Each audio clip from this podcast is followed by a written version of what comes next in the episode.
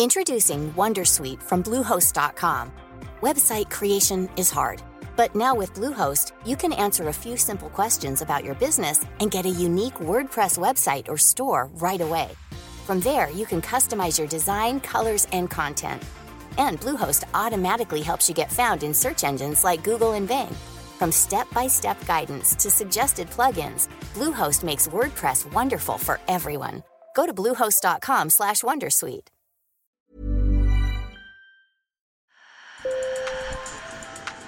Bonjour. Hello. Hola. Marhaba bikoum. Sur le fil. Le podcast d'actu de l'AFP. Des nouvelles choisies pour vous sur notre fil info. Les PD, ils n'avaient pas le droit d'exister. C'est comme ça que Michel Chomarat décrit la situation des personnes homosexuelles en France dans les années 1970. Michel Chomarat a 75 ans et il fait partie des derniers condamnés pour homosexualité en France. C'était en 1978 et presque un demi-siècle plus tard, le Sénat vient tout juste d'adopter une loi qui réhabilite les victimes de cette répression. Je vous invite à l'écouter dans ce Sur le Fil. Il raconte les humiliations et brimades qu'il a subies, non sans amertume, car cette reconnaissance arrive pour lui trop tard. Nous avons aussi joint Antoine Idier, maître de conférence à Sciences Po Saint-Germain-en-Laye, qui vient de publier en BD une histoire des cultures LGBTQI+. Sur le fil. Et donc il y avait une répression vraiment organisée de la part de l'État. Donc il fallait pourchasser les PD. Voilà, 20 ans. Michel Chomarat se définit comme un activiste gay. Il reçoit l'AFP dans son salon de Lyon et feuillette des livres qui documentent l'histoire de la communauté gay, montre des photos de lui plus jeune. Il décrit son style BCBG, les quais du Rhône où la nuit on draguait énormément, malgré les risques. Et c'est là où on draguait, alors le jour pas trop, mais la nuit énormément. J'étais toujours dehors. Parce que comme je me revendique comme activiste gay, donc pour moi c'est un combat que je mène depuis très très longtemps. Et donc moi raser les murs c'était pas mon truc. Au risque de me faire contrôler, notamment à Lyon, ça a été fréquent, le contrôle d'identité dans les commissariats jusqu'à mon arrestation à Paris. Donc c'était aussi prendre des risques. En France, c'est seulement en 1982 que l'homosexualité est dépénalisée. Une loi est alors adoptée qui interdit de poursuivre les homosexuels pour outrage public à la pudeur. Des consignes sont aussi données aux services de police d'arrêter de contrôler les lieux fréquentés par les homosexuels. Antoine Idier, maître de conférence à Sciences Po Saint-Germain-en-Laye, nous explique. On peut véritablement parler de harcèlement policier envers les modes de vie homosexuels, envers les lieux de rencontre, envers les lieux de sociabilité. C'est-à-dire qu'il y a une présence policière et même une omniprésence de la police dans ces lieux.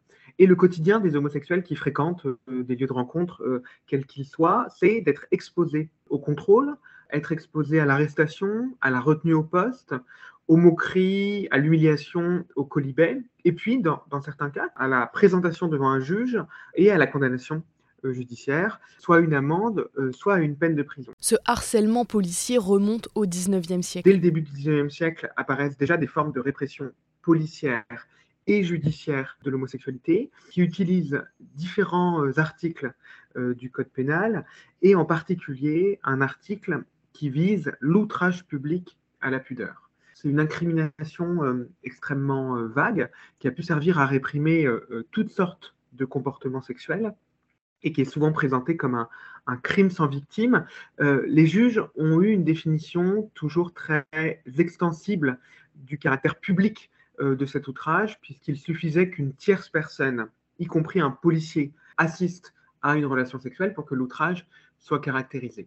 Et c'est cet outrage public à la pudeur qui est massivement utilisé pour réprimer des relations homosexuelles en extérieur, dans des lieux de drague, dans des parcs, mais aussi dans des bars, dans des boîtes de nuit, voire parfois dans l'espace privé. Bon, la lumière c'est clair, police, allez, tout le monde au Quai des Orfèvres avec les menottes aux mains. Michel Chomarat raconte son arrestation à Paris en mai 1977. Son crime ? Fréquentait le Manhattan, un club gay parmi plusieurs dizaines d'autres à cette époque. Inauguré en 1974, ce bar propose des boissons peu chères, mais surtout des backrooms, ces espaces cachés qui offraient une relative intimité à ceux qui souhaitaient avoir des rapports sexuels. En réalité, il y avait 9 clients et les 2 patrons, 11 personnes, qui sont emmenés dans ce qu'on appelle les paniers à salade, dans des fourgons de police, plusieurs fourgons, et on va au Quai des Orfèvres. de 36 Quai des Orfèvres, pour moi c'était mythique. Mais attendez, par rapport à ce que je faisais, je ne comprenais pas du tout que je sois menotté. Le Quai des Orfèvres, c'est la police judiciaire. On m'accusait, en tout cas la police m'accusait d'outrage public à la pudeur, alors qu'on était dans un lieu censé être privé. Donc c'est une affaire très célèbre, l'affaire du Manhattan, parce que là on voit que la justice aidée par la police, elle joue la provocation, elle joue le mépris, tout ce que vous voulez. L'affaire du Manhattan, elle survient à la fin des années 70, à un moment d'ailleurs où la répression décroît, et aussi dans une décennie de militantisme dans le sillage de mai 1968. Elle est typique et emblématique de l'application de l'outrage public à la pudeur. Là où elle n'est pas banale, c'est que l'affaire entraîne une véritable médiatisation. Donc véritablement, le procès devient une forme de tribune, comme c'est souvent le cas dans l'histoire des mouvements sociaux, pour dénoncer cette répression de l'homosexualité. Notamment dans un mouvement qui conduit à ce qu'on a appelé la dépénalisation de l'homosexualité. Michel Chomarat est condamné à une amende pour outrage public à la pudeur. Mais il fait appel et sera finalement amnistié après l'élection en 1981 du président socialiste François Mitterrand. Mais il rappelle que d'autres ont eu moins de chance. La majeure partie, ils ont tout perdu. Ils ont perdu l'emploi, le logement, ils étaient désociabilisés totalement et certains m'ont suicidé, tellement qu'ils ont... parce qu'ils avaient une honte. Mais comment expliquer cet acharnement à cette époque autour des modes de vie homosexuels ? La réponse un peu simple et facile, mais néanmoins vraie, c'est l'homophobie et la place profonde de l'homophobie comme système d'infériorisation des homosexuels. La singularité du 19e siècle, c'est d'avoir constitué l'homosexualité comme une déviance, comme une maladie, par un autre discours qui considère l'homosexualité comme une forme de corruption et de perversion qui menace toute la société entière et dont il faut protéger la société. Il faut protéger la société des homosexuels et de l'homosexualité. Si l'homosexualité était précédemment condamnée moralement par la religion, au XIXe siècle, c'est tout un discours médical des pulsions et des perversités qui se développent, dans une volonté de redresser ou de corriger ce qui sont considérés comme des déviances, des menaces à l'ordre patriarcal et hétéronormé du couple.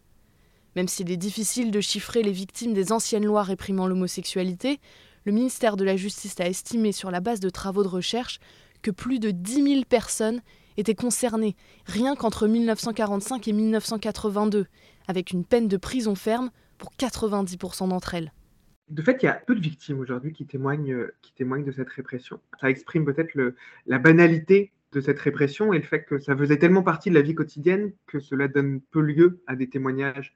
Très probablement aussi, un certain nombre de personnes arrêtées et condamnées sont mortes, d'autant que l'épidémie du sida est passée par là, qui a visé en particulier les hommes homosexuels qui étaient les premiers concernés par la répression, davantage que les femmes et que les lesbiennes. On ne peut pas exclure non plus la persistance de la honte qui a fait que certains ont préféré oublier ou ne préfèrent ne pas parler du fait qu'ils ont été condamnés. Le 22 novembre, le Sénat a approuvé une proposition de loi visant à porter réparation aux personnes condamnées pour homosexualité et à reconnaître officiellement la politique de discrimination menée par l'État. Un premier pas, même si la possibilité d'un dédommagement financier a été rejetée. Je n'ai pas arrêté de le dire, on a été très très abîmés. Et donc pour réparer, qu'est-ce qui reste ? Bon, il y a les symboles, mais il peut y avoir un peu d'argent. Pour moi, bien sûr que ça vient trop tard, c'est évident, parce qu'il y a très peu de survivants, très très peu. Et dans les autres pays, je pense à l'Espagne entre autres, ou l'Allemagne, qui ont déjà eu ce processus de réparation, d'indemnisation.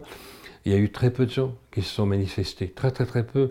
Je crois qu'en Espagne, une grosse centaine de personnes. Mais il faut se mettre à leur place. Il faut avoir un énorme courage pour dire « Attendez, j'étais condamné, dans quelles conditions ?» 69 pays sur 193 condamnent officiellement l'homosexualité et dans 11 d'entre eux, aimer une personne du même sexe est passible de la peine de mort. En 2023, l'Ouganda, le Kenya ou la Russie ont fait voter des lois réprimant la communauté gay.